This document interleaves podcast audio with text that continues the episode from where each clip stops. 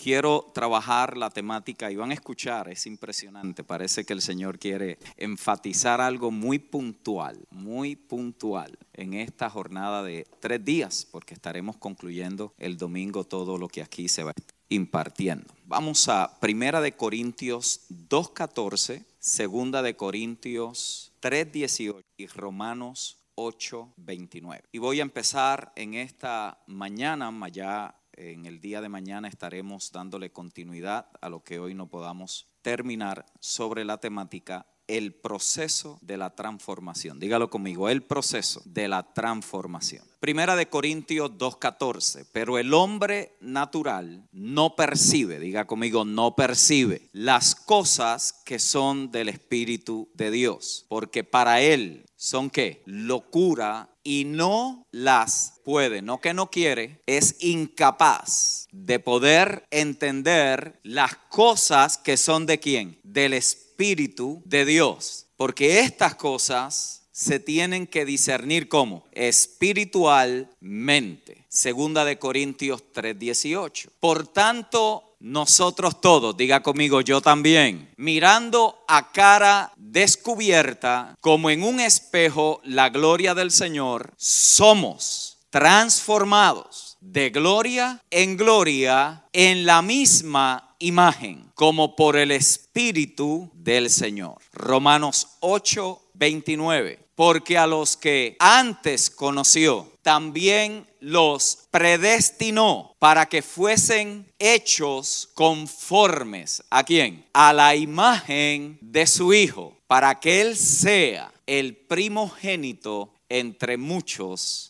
hermanos. La palabra está bendecida. Quisiera comenzar en esta mañana estableciendo un marco de referencia y creo que es importante partiendo aún de la premisa de lo que el apóstol Basilio nos impartiera en la primera conferencia, que nosotros, nosotros tengamos un marco de referencia sobre el cual nosotros podemos o podamos juzgar aquellas cosas que nosotros escuchamos. Hoy vivimos en un tiempo donde la proliferación de la información es sorprendente. Lo que antes usted requería viajar, usted requería llegar a otros lugares, exponerse a otros ambientes, hoy con oprimir un botón, usted puede estar en ese lugar en tiempo real desde la comodidad de su propia casa. Por lo tanto, hoy estamos siendo bombardeados Hoy usted por medio de Facebook Live se conecta con reuniones en iglesias que tienen tres personas y reuniones en iglesias que tienen diez mil personas. Por lo tanto, de todo frente, nosotros estamos siendo continuamente bombardeados con información que se nos dice que es de parte del Señor. Por lo tanto, a nosotros nos conviene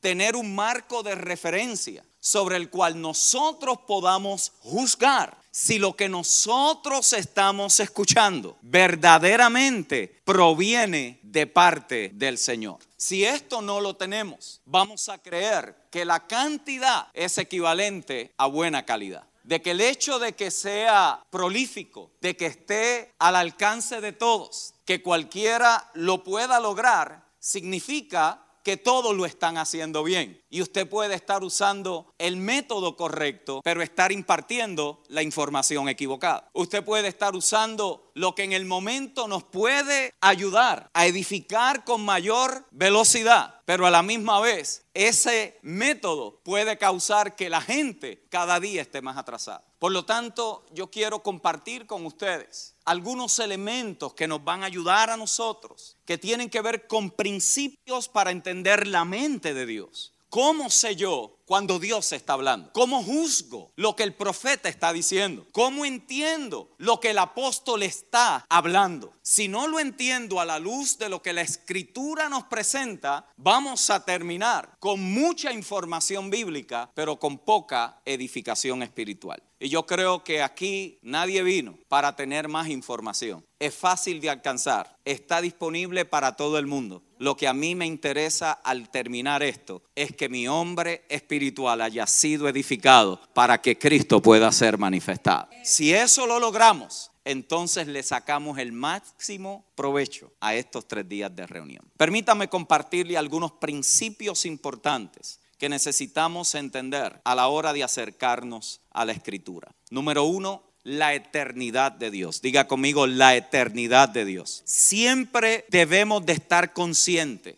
que Dios existe en un eterno presente. Por lo tanto, en Dios no hay pasado, en Dios no hay futuro. Lo que para usted y para mí fue ayer, lo que para usted y para mí será mañana, ya en Dios es ya en Dios está, ya en Dios existe. Permítame ilustrárselo de esta manera. Considere a un arquitecto que antes de comenzar la construcción de un proyecto, ya él tiene todo el plan en el cual él y los constructores estarán trabajando. Por eso lo primero que se hace, después que se concibe lo que se quiere manifestar, lo que se quiere construir, lo que se quiere sacar a la luz es un modelo a escala. Diga conmigo, un modelo a escala. Ese modelo no es otra cosa que un prototipo, es una miniatura, es una representación exacta de cómo se verá el edificio o cualquiera que sea lo que se vaya a construir. Por lo tanto, en la mente del arquitecto,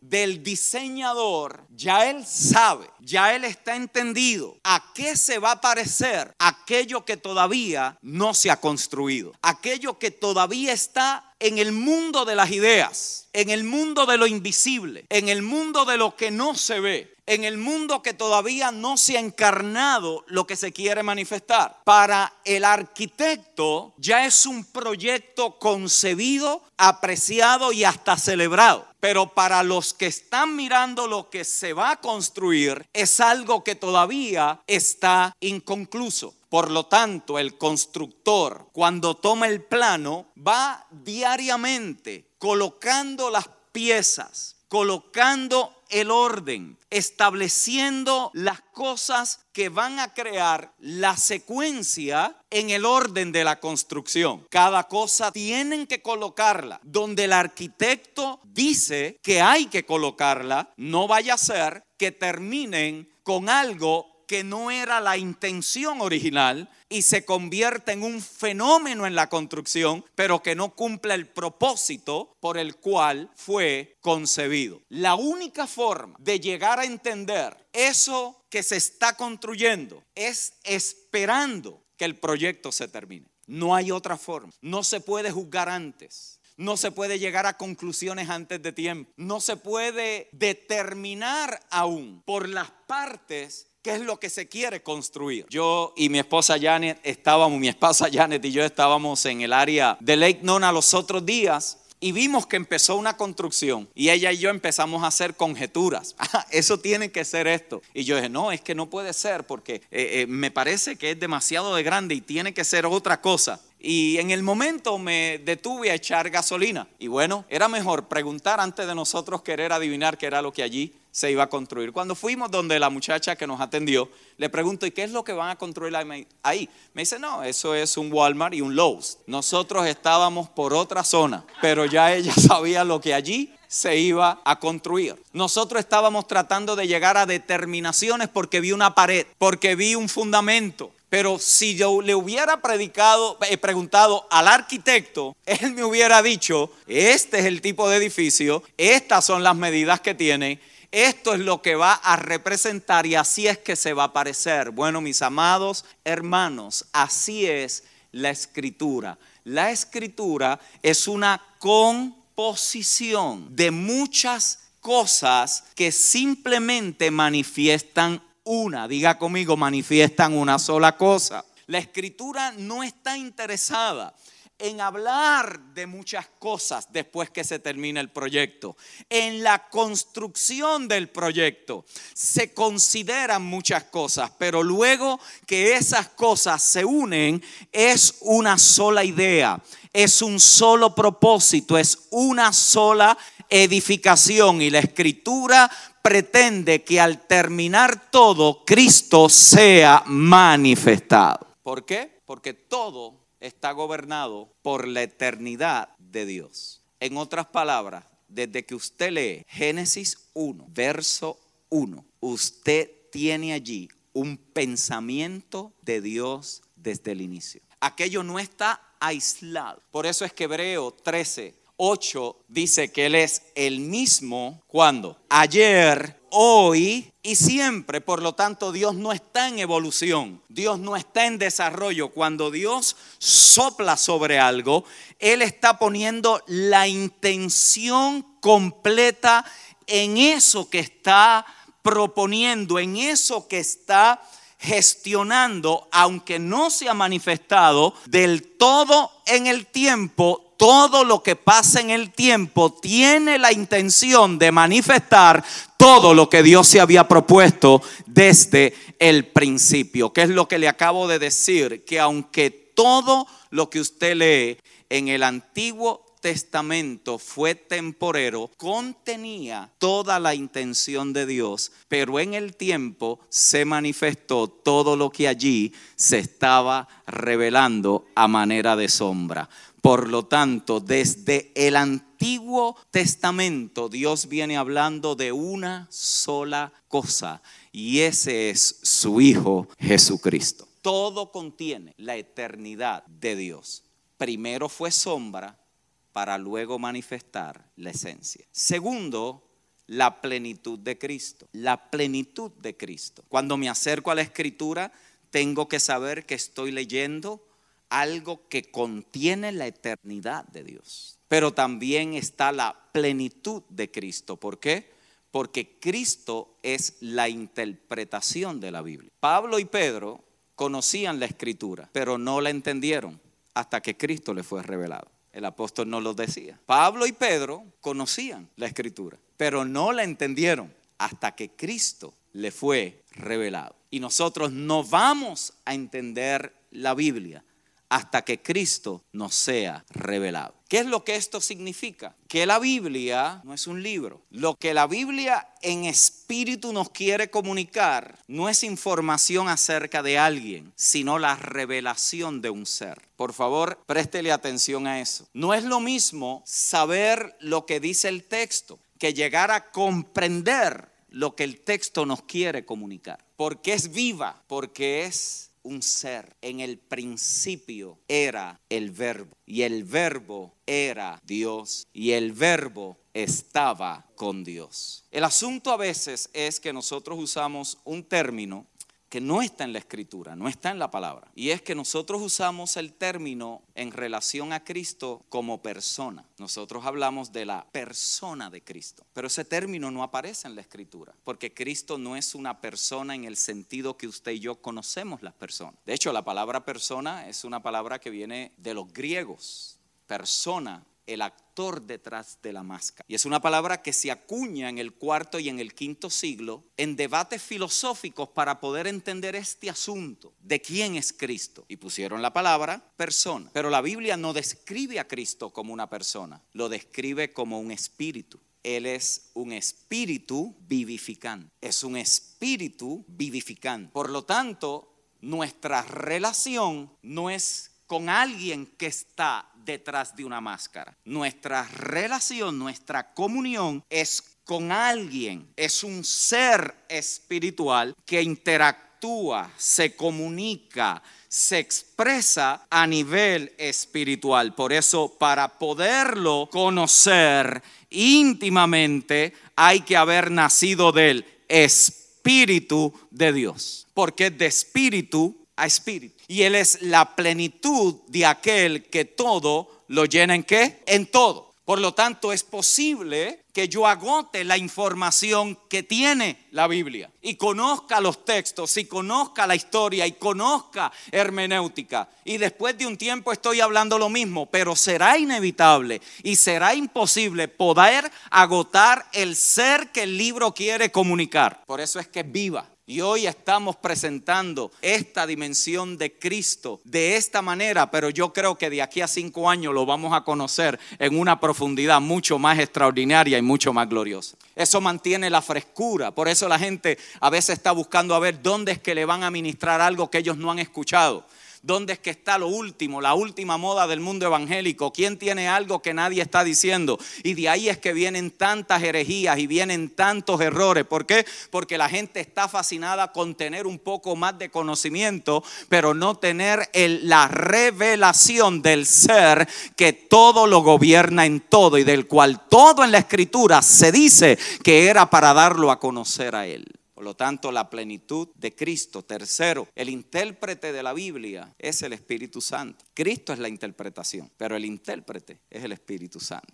Primera de Corintios 2.13, lo cual también hablamos, no con palabras enseñadas por sabiduría humana, sino con las que enseña, ¿quién? El Espíritu espíritu, acomodando qué? Lo espiritual a lo espiritual. Por eso podemos conocer toda la letra que contiene el libro, todos los comentarios que se han hecho del texto, pero si no es el Espíritu Santo el que nos enseña, todo regresará a la fuente de donde provino. En otras palabras, si es sabiduría humana, regresa a lo terrenal, pero si es revelada por el Espíritu, vendrá a lo espiritual. Y nuestra oración por esta reunión ha sido que el Espíritu nos revele a Cristo. Porque si eso se realiza, entonces vamos a salir de aquí edificado. La mente del hombre y la mente de Dios funcionan en frecuencias distintas y consideran cosas totalmente diferentes. De lo cual usted quizás quiere escapar, Dios lo quiere atravesar por allí. De lo que usted y yo quisiéramos a veces huir,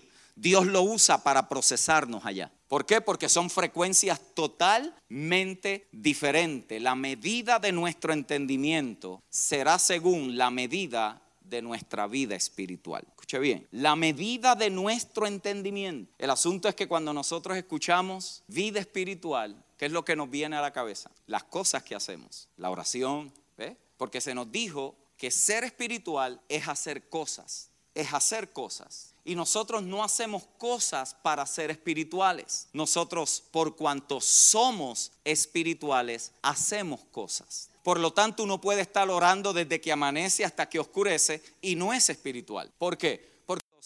Y no estar entendiendo las cosas espirituales. De que el hombre espiritual ora, seguro, pero no es para ser espiritual, es por cuanto es espiritual. La espiritualidad no tiene que ver con lo que yo hago, la espiritualidad tiene que ver con la naturaleza que me gobierna. Y a usted y a mí, usted y yo por naturaleza, no como algo que vamos a alcanzar y a lograr en algún momento. Yo estoy delante de gente profundamente espiritual. Y usted dice, si él supiera por lo que yo estoy pasando y el coraje que me dio ayer y las luchas que tengo por dentro y los pensamientos que me asaltan. ¿Ves? Esa es la mente natural determinando que tu identidad está fundamentada en lo que tú haces y no en lo que Él hizo. Tú eres espiritual no porque oraste una hora esta mañana, tú eres espiritual por la naturaleza que te poseyó, por la vida de Cristo que te fue impartida. Tú eres un ser espiritual. ¿Sabe cuánta gente el domingo se va a reunir aquí para hacer cosas espirituales en vez de que lleguemos aquí como un ente, como un ser espiritual. Ese ser espiritual ahora también tiene nombre, se llama el cuerpo de Cristo sobre la faz de la tierra espíritus que han sido vivificados, que ahora han recibido el Espíritu de Dios. Y este hombre, a este hombre espiritual, el Espíritu lo enseña, el Espíritu lo edifica, el Espíritu le revela, el Espíritu le imparte, el Espíritu le enseña a acomodar que lo espiritual a lo espiritual. Dale un codacito al que está a tu lado y dile, eres espiritual de pies a cabeza. Ay, ay, ay. La gente está buscando cosas para hacerse espiritual. Espirituales. Esta es la razón por la cual el Señor nos lleva a través de diferentes experiencias en la vida. ¿Con qué propósito? Con el único propósito, hermanos. Y, y al paso de la conferencia esto va a ser más claro. Con el único propósito de que tengamos mayor entendimiento de las cosas espirituales. Hay experiencias que usted ha pasado, que ha vivido, que ha enfrentado, que si usted las suma por lo que la experiencia causó, usted no tiene nada que ganar allí. Usted no tiene nada de qué aprender allí. Pero cuando usted la suma por lo que el Espíritu de Dios te reveló, entonces aquellos que para otros fue la muerte, para ti se convirtió en una ganancia. Lo que para otros fue un retraso, para ti fue un avance. Lo que para otros fue su destrucción total, para ti fue la promoción en el mundo del Espíritu. ¿Por qué? Porque empezaste a entender cosas de la mente de Dios. Por allí, óyeme bien, Dios va a darle un nuevo significado a las experiencias traumáticas de tu vida. Dios estaba allí perfeccionando su obra en ti para que tú y yo llegáramos a un mayor nivel de entendimiento de las cosas espirituales. Se te dividió la iglesia, se fue la gente, te abandonaron, pecaste, caíste, te levantaste. En el momento es una experiencia traumática, difícil, dolorosa, complicada, pero en las manos de Dios es una escuela en el espíritu para llevarte a un entendimiento superior y mayor de las cosas espirituales. El hombre y la mujer que sale al otro lado no es el hombre y la mujer que estaba antes de haber cruzado por de acomodar que lo espiritual a lo espiritual. No saldrán a ser más religiosos. Es que el que está escribiendo esto era un religioso empedernido. Esto no lo escribió el teólogo detrás del escritorio sentado para comentar un texto. Le está hablando de un hombre entendido en toda la ley, un hombre capaz de poder citarle verso por verso el Pentateuco. Le está hablando un individuo que fue estudiado no solamente en una escuela rabínica, era un lector apasionado, era un filósofo en aquel entonces. Este hombre dice, ahora en Cristo yo tengo la capacidad de poder entender lo que leía antes y lo estoy acomodando a lo espiritual. El tabernáculo de Moisés es una sombra del tabernáculo celestial que en el cual Moisés no es el sacerdote, sino que había un sumo sacerdote antes de que hubiera un sacerdote en la tierra. Este hombre mira e interpreta por lentes Es el hombre que se remonta fuera del tiempo. Es el hombre que te dice, mira lo que no se ve es el hombre que mirando de cara al futuro dice, ya eso que yo no he vivido pasó porque yo no vengo aquí desde mi nacimiento, yo vengo desde el eterno consejo de Dios y estoy preso no por Nerón, estoy preso por Cristo, no estoy aquí para sufrir, estoy aquí para que otros glorifiquen a Dios por medio de estas prisiones. Alguien aquí estará entendiendo, en lo natural nos destruye, pero en lo espiritual te dimensiona a ver y a entender cosas que no se comprenden. Si el Espíritu Santo no nos lo enseña.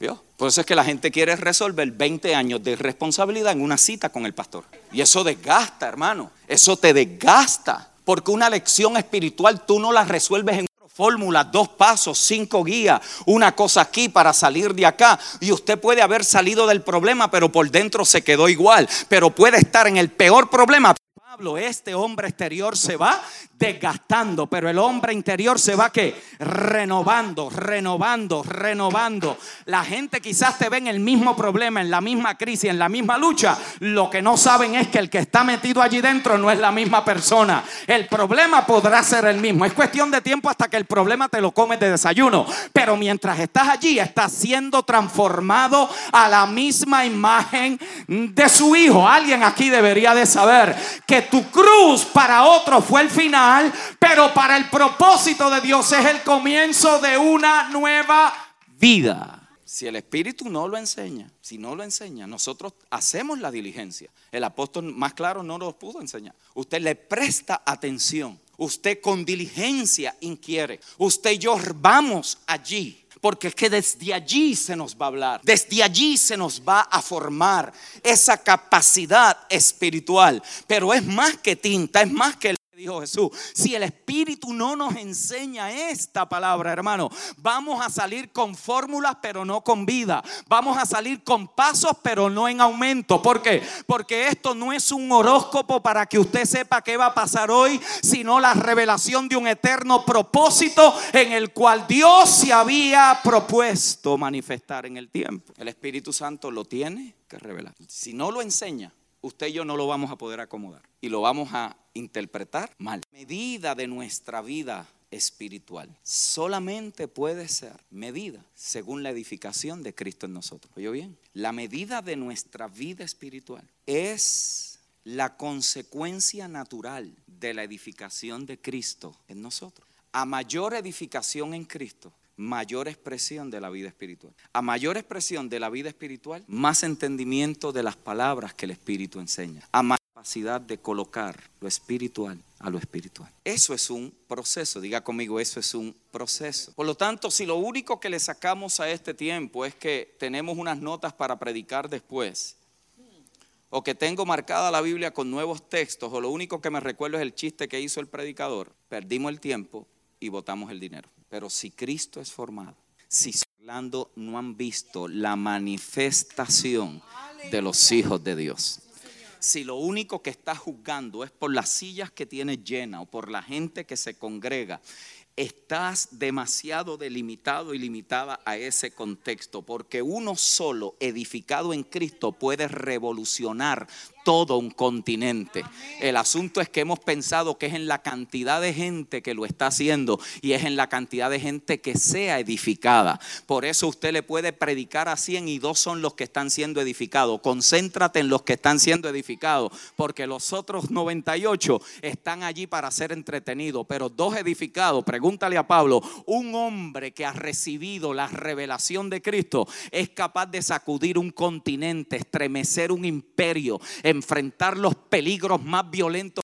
El misterio que había estado escondido. Y yo declaro en el nombre del Señor que quizás no seremos muchos hoy, pero uno, dos, tres, cuatro, cinco, seis, y vayan a hacer con diligencia la tarea. Yo declaro que en los próximos meses, años, décadas, Dios va a hacer cosas que no nos habíamos imaginado. Lo que hoy parecía insignificante, Dios lo va a llevar a la madurez, lo va a llevar a la plena manifestación. Óyeme bien, en otras palabras, a su gloria más excelsa, a su gloria manifestada y reveladora, tiene la capacidad de dejar una marca en cualquier generación será diferente con esa persona. Cuarto, para entender la escritura, todo contiene la eternidad de Dios. Cristo es la plenitud en todo lo que mención de cualquier tema usualmente contiene la clave de todo el significado.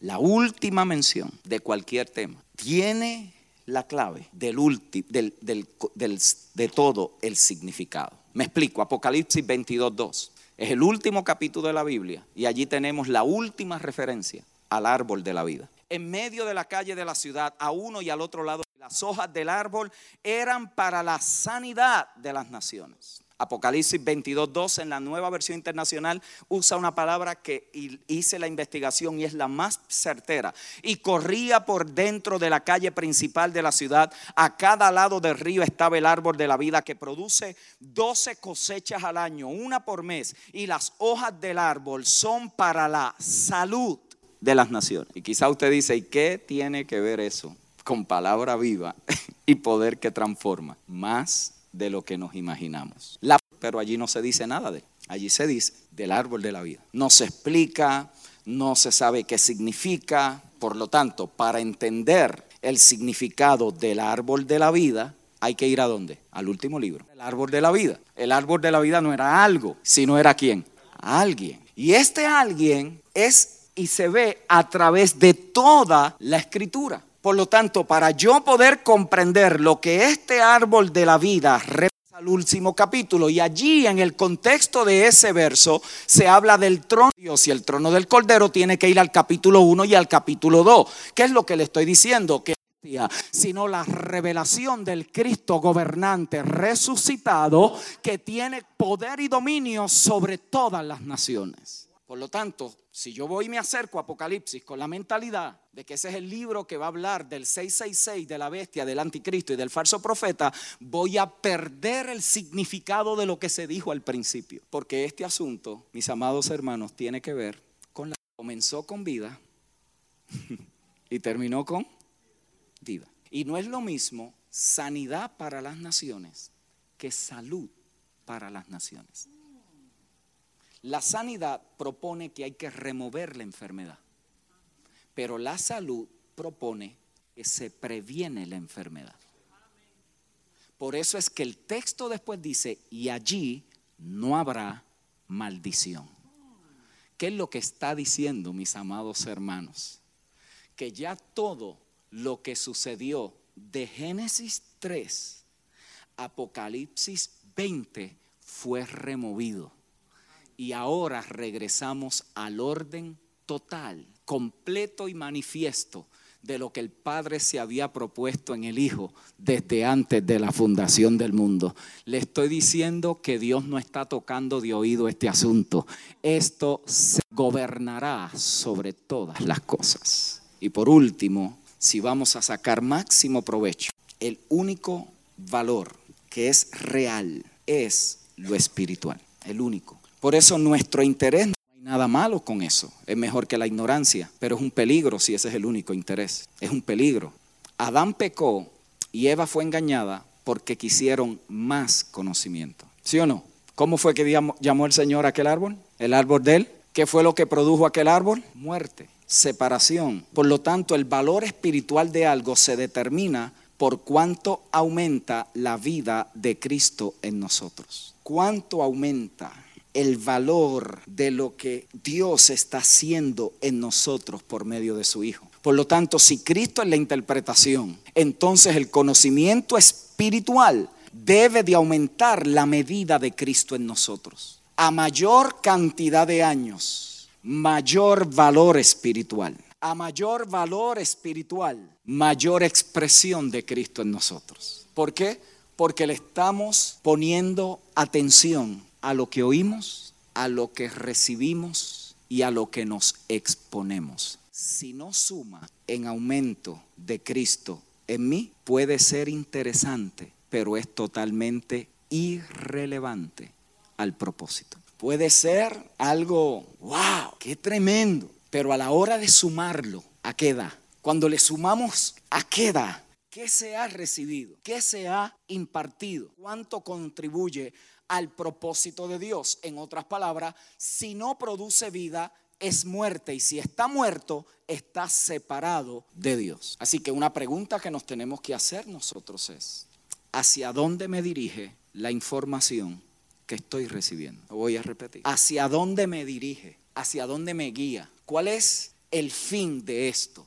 ¿O estar más apasionado por Cristo? La, la, información que recibo me tiene que poder conducir a algún sitio. Y si no me conduce a lo espiritual, no tiene valor. Yo, no quiero que usted se sienta mal con lo que le voy a decir, pero a Dios le importa un comino el carro que usted maneja. Eso no quiere decir que está mal manejar un buen carro, pero si usted cree que Dios le pone atención al carro que usted y yo manejamos, no hemos entendido el Evangelio. me estoy explicando? Si a Dios le importa un comino el tamaño de nuestra casa, la marca de ropa que nos ponemos, los zapatos que nos, ponemos, e, eso no tiene valor espiritual. Yo estoy diciendo que está mal. No, no, no, no, no. Yo estoy diciendo que en lo que a Dios respecta, a lo que el propósito exige es irrelevante, mis amados hermanos. No tiene sentido. Ahora usted quizá dice, ¿y por qué se pasa tanto tiempo la gente siendo expuesta a cosas que no le suman espiritualmente? Ahora quizás podemos llegar a entender por qué tenemos mucha gente emocionada pero poco edificada y poca manifestación el único valor es el valor espiritual. ¿Qué ha pasado con aquellos que están siendo procesados en esta transformación? Todo lo que Dios se ha propuesto es para hacer realidad su propósito. Su propósito está concentrado en dos cosas fundamentales. Número uno, que todas las cosas fueran reconciliadas en Cristo. Ojo con esto, que todas las cosas fueran reconciliadas en Cristo. Esto es un acto consumado. Oiga bien, esto es un acto consumado. No es que Dios va a reconciliar. No es que algún día, cuando esto se acabe, Dios reconciliará. Desde el eterno consejo, Dios declaró que su propósito era reunir todas las cosas en Cristo, las que están en los cielos y las que están en la tierra. No voy a leer el texto por efectos de tiempo, Efesios 1, 9 al 10 para los que están tomando notas. Pablo allí está hablando desde la eternidad hacia lo que no se había manifestado. Por lo tanto, un propósito. Él está declarando una voluntad. Él está diciendo que en el tiempo, la evidencia de que el propósito se cumplió es que todo fue reunido en el Hijo. Pero ese mismo apóstol 19 dice que Dios estaba en Cristo. De propósito a manifestación. De lo invisible a lo visible. Dios estaba en Cristo reconciliando consigo a quién? Al mundo, no nosotros qué? La palabra de qué? De la reconciliación. Le pregunto, mis amados hermanos, ¿reconcilió Dios todas las cosas en Cristo? ¿Sí o no? Seguro. No es que Dios va a reconciliar. Imagínense que a usted y a mí se nos ha mandado a trabajar en una obra que ya terminó. Y usted y yo acá sudando, porque no sabemos qué va a pasar la semana que viene y todas las luchas que vamos a enfrentar. Y en cuanto a Dios se refiere, esto está acabado, sellado, completo, extraordinario. Esto ya se acabó, esto tiene ya su conclusión. ¿Por qué? Porque todo ha sido traído al Hijo, pero no todo está manifestado en el tiempo. Por lo tanto, hacia lo que a nosotros nos están transformando, no es para ser mejores versión de usted mismo todavía nadie la ha podido conocer. Usted y yo estamos de mejor en mejor, de gloria en gloria, de triunfo en triunfo. Pastor, si supieras lo que he tenido que vivir, de eso precisamente es que se trata la transformación. Te están pasando de un espiritual. Todo el propósito fue anunciado, pero ya fue cumplido. Los otros días, apóstol, viene una persona en Maicao y me dice, Dios me llamó al ministerio profético. Y estoy leyendo y me dio todos los libros. Yo, no lea eso. Y me mira. Me dice, sí, pero es que yo quiero saber cómo declarar las cosas que van a pasar.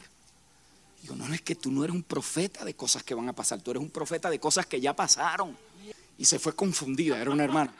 Se fue confundida, pero confundida hasta, pero confundida, porque me lo confesó. Por la noche viene y yo estoy predicando acerca de la eternidad en el tiempo como Dios se metió aquí. Y luego al final viene y dice, entendí, el profeta del nuevo pacto está anunciando una obra terminada para regresar a los hombres a un propósito original, sin explicárselo.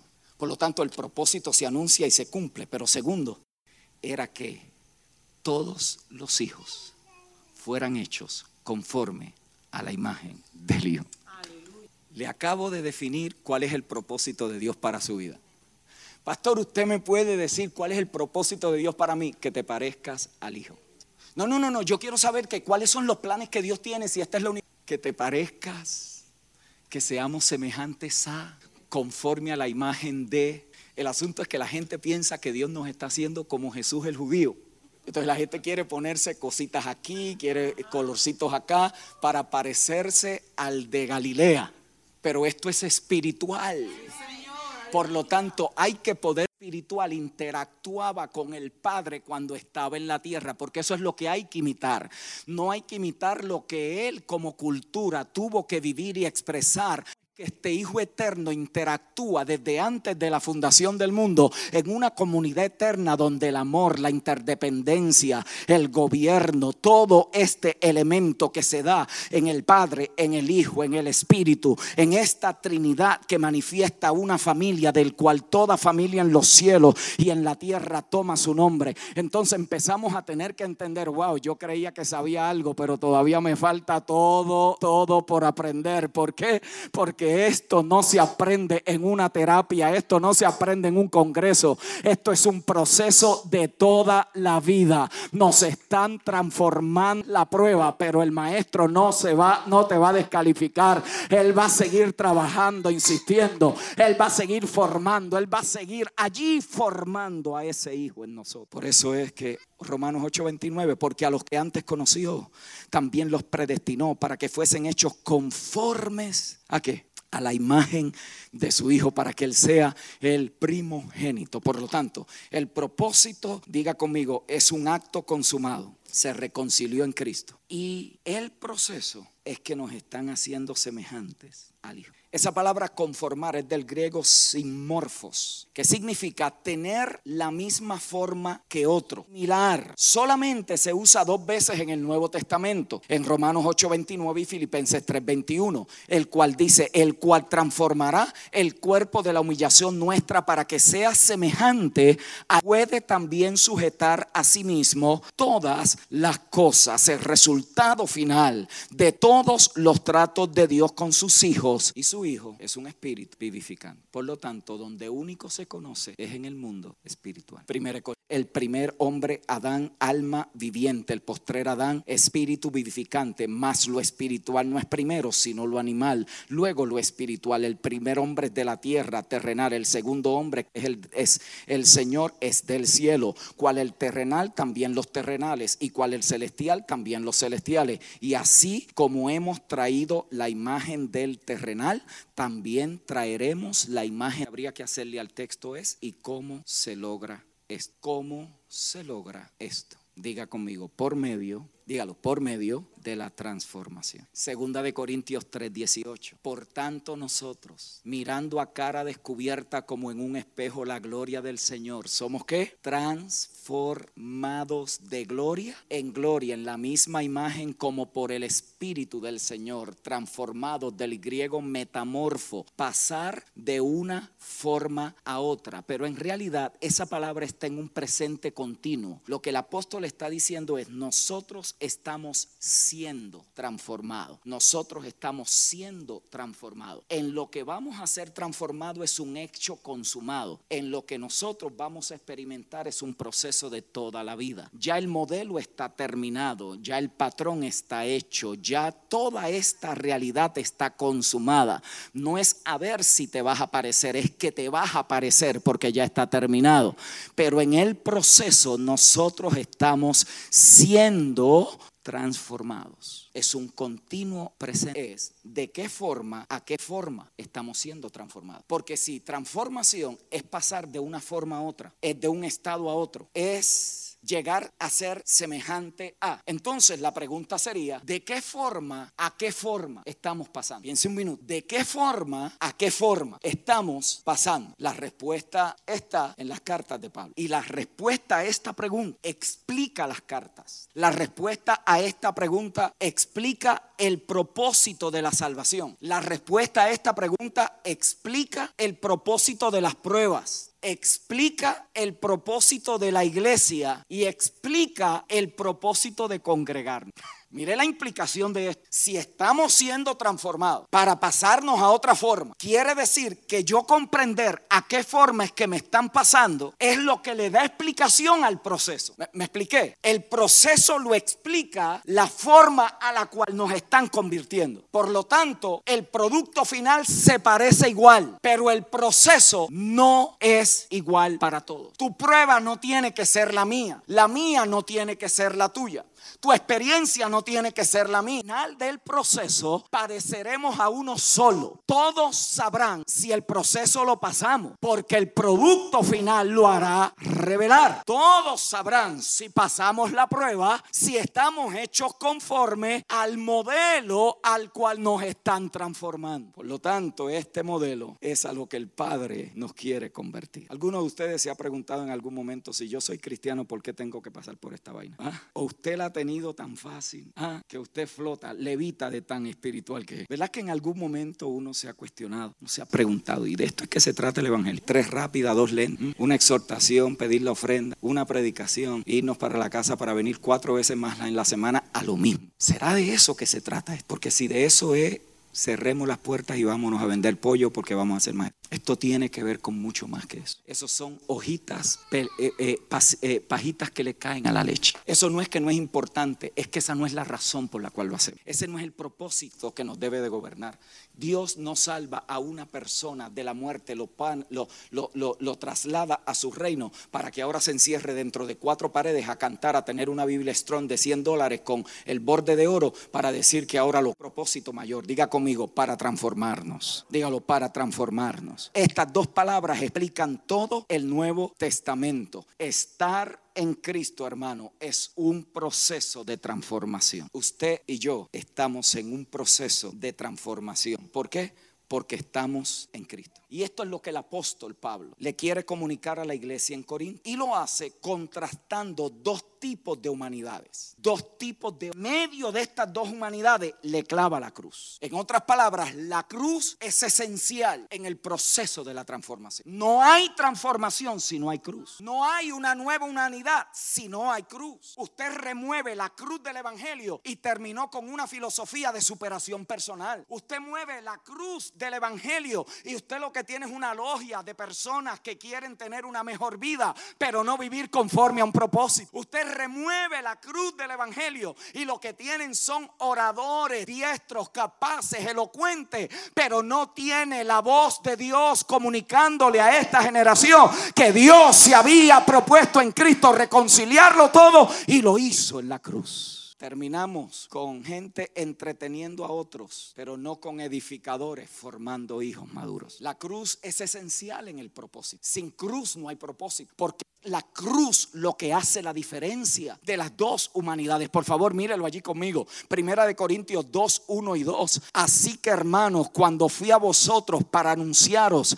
el testimonio de Dios, no fui con excelencia de palabras o de sabiduría pues me propuse no saber entre vosotros cosa alguna, sino a quién? A Jesucristo y a este crucificado. Para nosotros la crucifixión es el mensaje de Semana Santa. Para Pablo era sobre lo cual él construía todo. Para nosotros el mensaje repetido de todos los años. Para él era la razón por la cual todo esto hoy se puede declarar que es una realidad en Cristo. La cruz. Diga conmigo la cruz. Es desde allí que Pablo se enfoca en una distinción. La cruz hizo una división separó la humanidad, los que pertenecen al, al orden natural y los que pertenecen al orden espiritual. Es esta verdad, hermanos, la que gobierna toda la Biblia, todas las cartas, mejor dicho, del apóstol Pablo. ¿Por qué? Porque cuando usted lo ve escribiendo, él escribe sobre dos edificios, dos tipos de obra, dos tipos de frutos, dos tipos de hombres, dos tipos de ministerio, el de muerte y el de condenación, el de vida y el de justicia.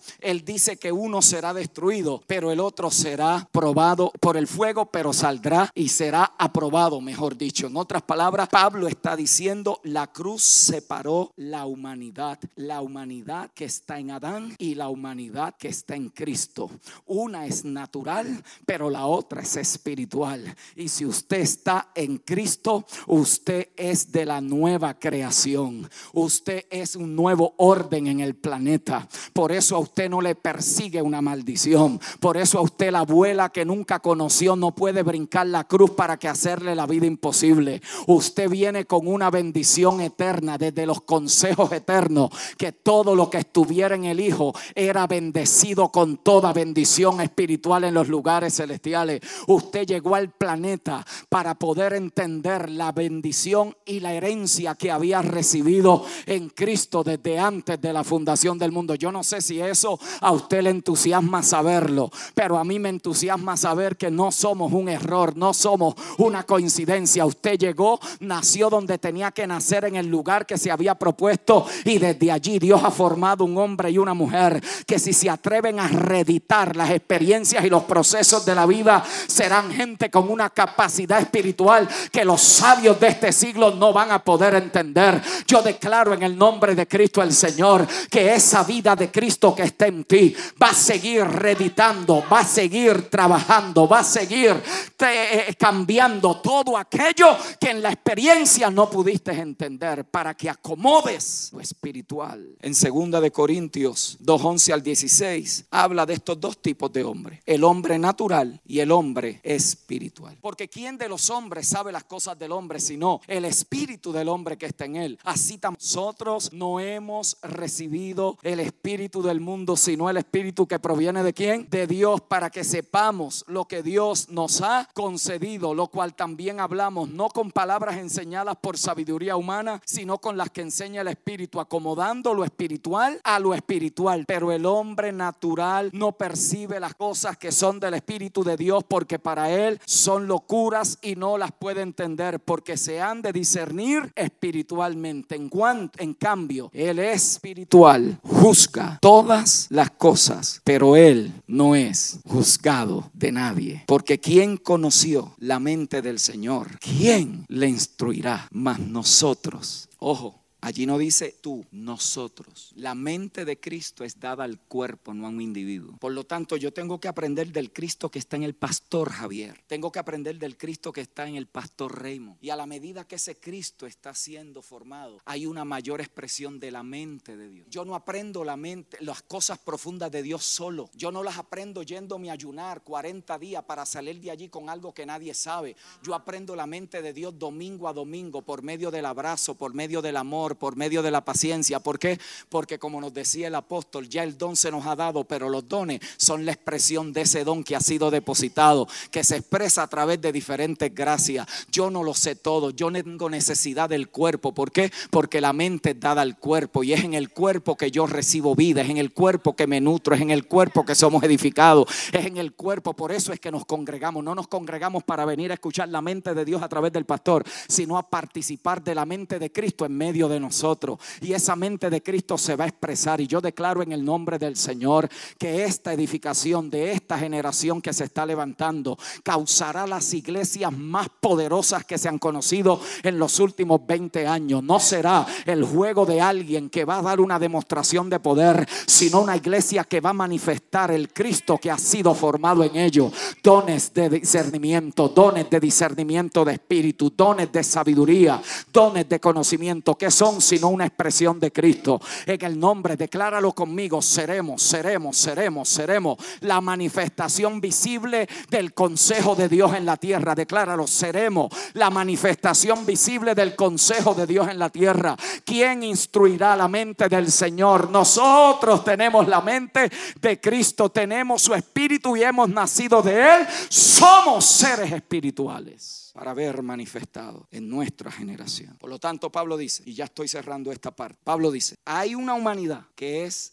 el hombre natural. Ese hombre está en quién? En Adán. Pero hay una humanidad que está en Cristo. Esta es una especie espiritual. Primero traemos la terrenal para luego manifestar qué. Pero entre estas dos humanidades hay una mutación y a esa mutación Pablo le llama los carnales. Esta gente están en esa iglesia también. Él habla del hombre natural, habla del hombre del espíritu, pero habla de una gente que en un rato estaban en el natural y en otro rato estaban en el espiritual. Esta gente eran hijos. Esta gente habían recibido el espíritu. Él lo dice, lo vamos a ver ahorita. Esta gente no era que estaban poseídos de demonios. Esta gente no había madurado en Cristo. Por lo tanto, la mutación natural de algo que debe de operar en lo espiritual, pero opera en Adán, es carnal. Ahorita vamos a ver cuáles son esas características. La mutación natural de aquello que debe de operar en lo pero opera en lo natural es carnal. No es un demonio, no es un espíritu que me está haciendo la vida imposible. Por eso Pablo los problemas de la iglesia en Corinto, él no los trabaja con liberación, porque los libertaste hoy, pero si no maduran en Cristo, mañana vendrán otra vez. Con lo que Él trabaja allí es que esta gente, y ahorita vamos a ver, porque Él habla de un tipo de conocimiento, Él habla de un tipo de sabiduría,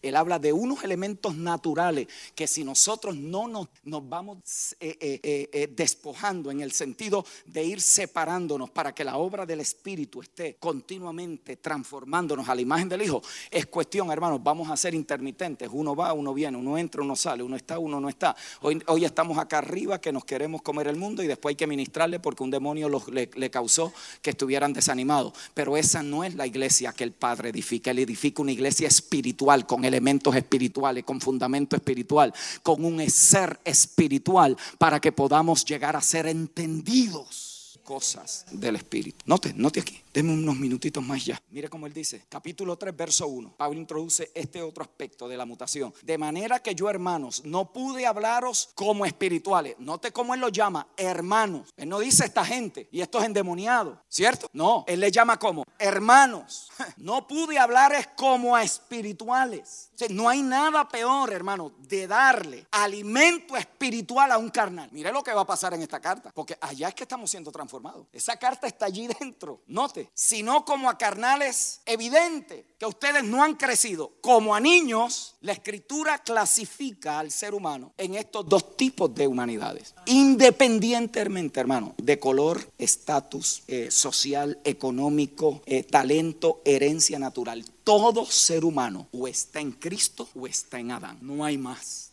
o está en lo natural o está en lo espiritual. O está en la muerte, está en la vida. O está en la vieja creación o está en la... Es lo mismo en la nueva creación. O está en la carne o está en el espíritu. El asunto es que todo eso se dio en una sola persona. Por eso que la obra de transformación es para sacar todo lo que queda de Adán en nosotros. Y yo sé de lo que estoy hablando. Note, todo ser humano. Mire cómo se describe en la Biblia el hombre natural. 1 Corintios 2.14 se dice que este hombre no percibe las cosas que son del Espíritu. Mire cómo la Biblia lo declara. Este hombre natural no conoce a Dios. Gálatas 4.8. Romanos 2.21 no es agradecido. Romanos 3.11 no tiene ningún deseo por Dios no tiene ningún deseo por Dios. Ojo con eso. No tiene ningún deseo por Dios. O sea, no importa cuánta actividad usted le haga, al tipo no le interesan las cosas. Pastor, si usted se hace amigo del esposo mío, yo sé que usted lo puede ayudar. Si usted si usted nos visita más a menudo, pastor, usted verá. Póngalo a hacer algo allí para, para, que no se, para que no se me vaya. No le interesan. No tiene deseo por las cosas de Dios. Primera de Juan 4.10. No ama a Dios. Juan 3.18. No tiene fe en Dios. Romanos 3.18. No tiene temor de Dios. Romanos 1.21 al 25. No adora a Dios. Segunda de Timoteo 3.8. Resiste la verdad. Primera de Corintios 2.14. No recibe las cosas del Espíritu. Segunda de Tesalonicenses 2.12 rechaza la verdad. Según de Tesalonicenses 1.8, desobedece la verdad del Evangelio. Romanos 5.10 es enemigo de Dios. Está complicada esa, ¿no? Lo que es más terrible es cómo la actitud de este hombre natural determina cómo Dios se relaciona con él. Efesios 2.17 está lejos de Dios. Romanos 3.19 está condenado, eh, es culpable delante de Dios. Juan 3.18 está condenado por Dios. Juan 3.36 está bajo la ira de Dios. Efesios 4.18 está ajeno de la vida de Dios. Efesios 2.12, no tiene, no, no tiene a Dios en esta vida. Y según la Tesalonicenses 1.9, sufrirá pena de eterna perdición. Ese es el hombre natural. Por eso Pablo dice, este hombre no puede, no puede. Es incapaz por un solo factor que no ha recibido la vida de Dios. Este hombre está muerto, no ha nacido de Dios. Puede ser una buena persona, respetable, buen carácter, estar envuelto en actividades nobles, puede ser un servidor, puede ser un religioso de cuatro estrellas, pero carente de la vida de Dios. Y a nosotros no nos llamaron a edificar el hombre natural, sino el hombre espiritual. Y hay veces que usted tiene que poder discernir dónde es que está la vida de Dios y dónde no está la vida de Dios. Porque si la vida de Dios no está allí, te desgasta, te drena, te consume, te hace estar buscando y qué hago para entretenerlos, para que no se me vaya. Pero si la vida de Dios está, ella es más que suficiente para poderlo despertar a la realidad del Cristo que le habita. Eso es desgastante, eso es desgastante. Es desgastante eh, estar con un familiar que no tiene la vida de Dios, pero el hombre espiritual. 1 Corintios 2.15, en cambio el espiritual, no es natural, el espiritual juzga todas las cosas, pero él no es juzgado de nadie. Gálatas 6.1, hermanos, si alguno fuere sorprendido en alguna falta, vosotros que estudiáis, ustedes que tienen las credenciales, ustedes que tienen los títulos más elevados, vosotros que sois espirituales, restaurarle con espíritu de mansedumbre, considerándote, ay, ay, ay ti mismo, no sea que tú también seas tentado. El, el, hombre espiritual es todo lo opuesto, todo lo opuesto al hombre natural. Este hombre ha nacido del Espíritu, ha visto y ha entrado al reino. Este hombre tiene el Espíritu Santo habitando en él, llenándolo, guiándolo, empoderándolo a través del nuevo nacimiento. La misma vida eterna de Dios le ha sido impartida y ahora él no está buscando vida fuera de otras cosas. Él no va a eventos para sentirse vivo. Él va a eventos por porque está vivo. Él no está buscando predicadores que le pongan aceite. Él está buscando a alguien que tenga la mente de Cristo para edificar su hombre interior. Este hombre no está buscando por allí quién le va a hacer una cosquillita espiritual para que se sienta ungido. Este hombre sabe lo que ha recibido, quién se lo ha dado y la herencia que le pertenece. Este hombre juzga. Este hombre juzga. Tiene la capacidad espiritual de ver más allá de la apariencia. Este hombre mira más allá del velo. Este hombre no necesita entrar al lugar santísimo. Vive. Aleluya. No hay que traerle arcas para ver si siente la presencia o ponerle eh, eh, banderitas para que sienta el gozo. Este hombre sabe en el mundo que gobierna. Sí, Señor. Este hombre manifiesta a Cristo en vida, carácter y conducta. Este hombre ha pasado por una transformación de tres etapas. Este individuo es es un proceso. Este hombre su primera etapa fue recibirlo como Salvador. Por la fe reconoció que su muerte jamás podría producir vida y reconoció que en la cruz Dios estaba reconciliando todo con él. En ese momento él no lo entendía, pero allí el Espíritu Santo estaba trayendo convicción de que requería a un Salvador para él salir de su condición. Este hombre recibió por la fe a Jesús como el Salvador, pero este hombre también se sujetó al señorío de Cristo. Este hombre está entrando a un cambio de vida de adentro hacia afuera. Este hombre está gobernado ahora por una nueva ley, por un nuevo espíritu, por una nueva realidad. Este hombre ahora ve a Cristo como su Señor, pero donde muchos nos quedamos fue ahí. Y yo estoy hablando por experiencia personal. Cristo es el Señor, pero para Pablo Cristo no solamente fue su Salvador. Para Pablo Cristo no solamente era el Señor de gloria. Para Pablo Cristo era su propia vida. Lo tanto, no es lo mismo Salvador, Señor, que mi propia vida. Porque ahora todo lo que somos, todo lo que tenemos, todo lo que podamos llegar a ser se, se debe a una sola y absoluta cosa. Y es al Cristo que ha sido formado en nosotros. En Él somos, en Él vivimos y en Él nos movemos. Habrá alguien aquí que pueda decir, Padre, quiero hacer de tu Hijo mi propia vida. Quiero hacer de tu Hijo mi propia vida. La mayoría de nosotros lo hemos recibido como Señor. La mayoría de nosotros lo hemos recibido como Salvador. Pero hay que pasar ahora Cristo como vida. Cristo como alimento. Cristo como el maná del cielo. Cristo como el pan que descendió. Cristo como el agua de la roca.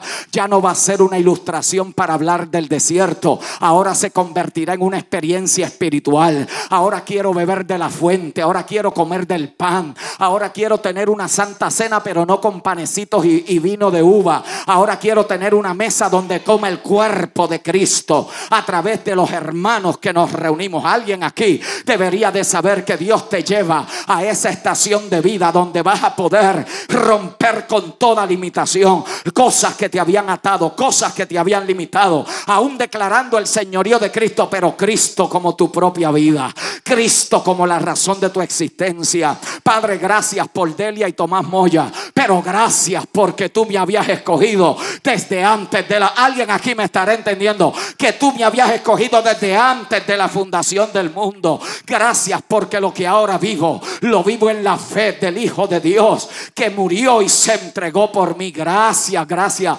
gracias porque quiero pasar de Salvador a Señor a mi propia vida. A esa forma es que vamos, a esa forma. Este hombre es peligroso. Y no hablo de peligroso en el contexto negativo. Hablo de que este hombre para las cosas naturales es una amenaza. Si este es el hombre que entra a una congregación como Éfeso y cualquiera se sorprendería de lo glorioso que estuvo el culto y él dice eso es carne. Cualquiera se, como está el poder. Ese hombre es peligroso para la religión. Ese hombre es peligroso. Esa mujer. Y cuando hablo de hombre ya estamos entendiendo que estamos hablando de una especie, de una humanidad. No estamos hablando de genitales, estamos hablando de un nuevo orden de vida. Este hombre es peligroso. Este hombre en consejerías con la gente no le pasa mucho la mano a la gente. O sea, él no está ahí tratando de calmar para que no se le vaya el diezmo. Ellos están allí edificando un ser espiritual. Aleluya. Son peligrosos, peligrosos. Esta gente son peligrosos. Esos son los apóstoles que entran a escenarios y ven el desorden en lo que parece orden. Porque ven detrás del velo, ven detrás del ruido, ven detrás del bullicio, ven detrás del espectáculo, ven detrás. Hay mucha escenografía, pero poca esencia.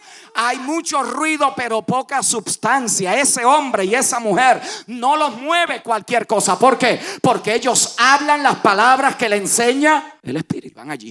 no estoy hablando en el contexto de agresivo. ¿Por qué? Porque este hombre también es noble, dulce. Que es lo que la gente malinterpreta. Entonces, le llamamos carne, le llamamos unción a carne pura. No, eso es la unción, que cuando Dios lo toma, no. ¿Sabe cómo se comporta el hombre como Dios lo toma? Noble, manso, manso. Pablo, en medio de la, de la iglesia que más tiempo, y no quiero adelantarme, pero me voy a adelantar, de la iglesia que más tiempo pasó con ellos, fueron los más problemas que le dieron. Y les rogaba por la mansedumbre y la ternura de Cristo. El hombre del Espíritu es un hombre noble, es un hombre amable, es un hombre bondadoso, es un hombre y una mujer tierna. Pastor, es que yo soy así, yo tengo un carácter, eso es carne, mi amor, eso no tiene nada que ver con el mundo del Espíritu. Es que usted no sabe de dónde yo vengo, porque si usted hubiera visto el barrio donde yo me crié, yo sé dónde te criaste, pero tú no vienes de allí, porque ahora tú has sido puesto en otra humanidad. Si usted supiera las cosas que a mí me sucedieron, usted no sabría, porque estoy tan amargado. Mi amor has editado las experiencias de la vida natural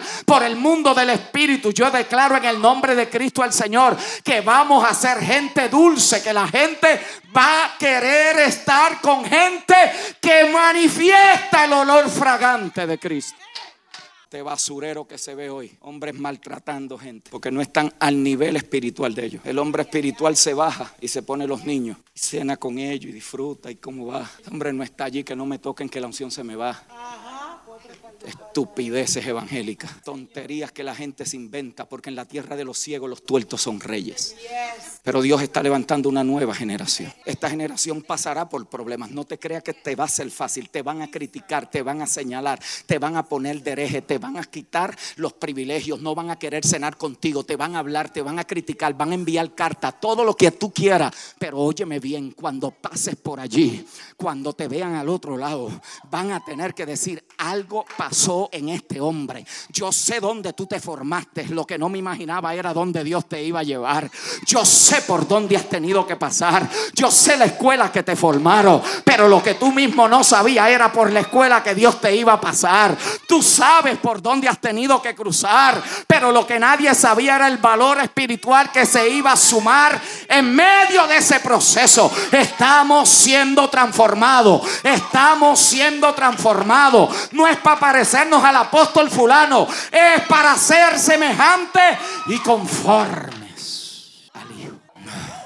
semejantes porque mientras usted los mantenga con ese biberón evangélico, no crecen. No crecen, no, se quedan allí, hermano. Son los más problemas que van a dar, son los más difíciles de pastorear, son los más complicados para que la iglesia avance y crezca. ¿Por qué? Porque usted está allí todo el tiempo trabajando con algo que no es de su naturaleza. Está trabajando con una mutación. Es mejor trabajar con un natural que no con un carnal. ¿Por qué? Porque el carnal lo va a interpretar de un, domingo de una manera y el otro domingo de otra. Según como esté estado, y ahorita voy a hablar de eso, es que Él va a interpretar la vida. Por lo tanto, no podemos estar con el biberón a esta gente. Hay que quitarle el biberón de la religiosidad y edificarlos en Cristo. Aquí no se predica otra cosa que no sea Cristo. Bueno, bienvenido a la iglesia del primogénito.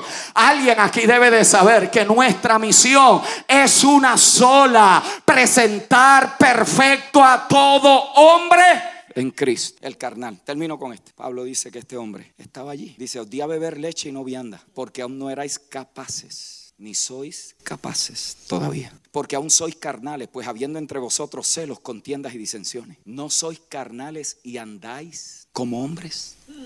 No, no, estos son los míos y los míos no se juntan con los de este. Qué espiritual se oye eso, ¿verdad? Porque Dios le dio una revelación. Carne. USDA fina, corte Angus, Angus, porque aún sois carnales, habiendo entre vosotros celos, contienda, disensiones, no sois carnales y andáis como hombres, porque diciendo el uno, yo ciertamente soy de Pablo y el otro, yo soy de Apolo, no sois carnales. A diferencia del natural, este hombre, esta mutación en este gen espiritual, vive en las dos esferas, entra y sale. Esta es la lucha que el apóstol menciona, que se da. ¿Ves? Este es heredero de todo, lo dice en Gálatas, pero no puede poseer nada. Este constantemente contrista al Espíritu Santo. Este no tiene apetito por las cosas del Espíritu. Por eso usted puede invitar gente a comer un tremendo manjar y tiene que eh, abrir silla. Invítelos para comida espiritual y no pueden faltar al trabajo. Y no estoy generalizando, estoy hablando que en esta realidad, no por esto, son características que se ven, evidencias. Este hombre, eh, eh, este, este, este género de carnalidad no se ha rendido a Cristo completamente. No tiene conciencia de la vida de Cristo en él y aunque siente la necesidad de Cristo, y desea más, no está satisfecho. Cristo ocupa un lugar en su vida, pero no es supremo y preeminente. Este hombre vive para Dios y vive para Él. Este hombre dice que Cristo es su Salvador, pero quien está sentado en el trono de su, de su vida es el viejo hombre. En ocasiones Cristo domina sus afecciones, pensamientos y palabras. En otras el viejo hombre viciado con sus deseos carnales. En ocasiones está vivo para Dios y en ocasiones está vivo para el pecado y Satanás. Para resumir, este creyente vive miserablemente. ¿Por qué vivimos así en ocasiones? Porque estamos ignorantes, lo que decía el apóstol estamos ignorantes de las cosas profundas de Dios. Y Él las quiere dar a conocer. Él las quiere revelar. Él las quiere revelar. Termino con esto. Yo no sé por qué me emociona tanto. Esta iglesia comenzó. ¿Qué, usted pensaría si quien le enseñó por dos años fue el apóstol Pablo? Piense el peligro que todas nuestras congregaciones corren. Piense, piense por un momento. Estuvo 18 meses, día y noche, correcto, apóstol Basilio. Día y noche, día. Imagínese usted tener al apóstol hablando en una capacidad y dimensión espiritual que ellos mismos, cuando miraban a los filósofos de Grecia, decían: Esta gente no tiene nada. Lo que este hombre está impartiendo. 18 meses y se pasaron cinco. Y Pablo se entera lo que está pasando en la iglesia en Corinto. Y los de la casa de Chloe le dice, allí hay un desorden violento. El hombre no se queda solo con esa palabra. Él manda a alguien a investigar. Y cuando le traen el reporte es peor de lo que le habían dicho. El deterioro era tan violento que requirió otra carta. ¿Cómo es posible que en cinco años se deterioró al punto que eran pura carne? Empezaron bien. Él nos va a decir mañana qué fue lo que pasó. Allí está, porque eso está todo en el primer capítulo y el segundo y, en el texto de siendo transformado. La razón por la cual él llega a tener que decirnos, señores, esto es un proceso, es por lo que él le viene diciendo desde el capítulo 1. Llenos de, vamos, ya, porque carnalidad no es, eh, los dones no es evidencia de la vida en el espíritu, no son ni de madurez. Es más, son una evidencia de madurez, no por el don, sino por lo que se hace cuando el don no es para presentar a Cristo, sino para endiosar al que lo posee. Pablo dice, eso es pura sensación, pero no hay vida que edifica a los santos. Todos acá nos corremos ese mismo peligro. Por eso es que leemos las iglesias del Apocalipsis. Y todas empezaron bien y se fueron deteriorando. Porque cuando empezamos a confiar en la sabiduría, caemos en escenarios que no producen vida. Nos ayude el Señor. Y aquí es donde la iglesia tiene la tarea tensa, continua, de que los dones dados al cuerpo vengan a ver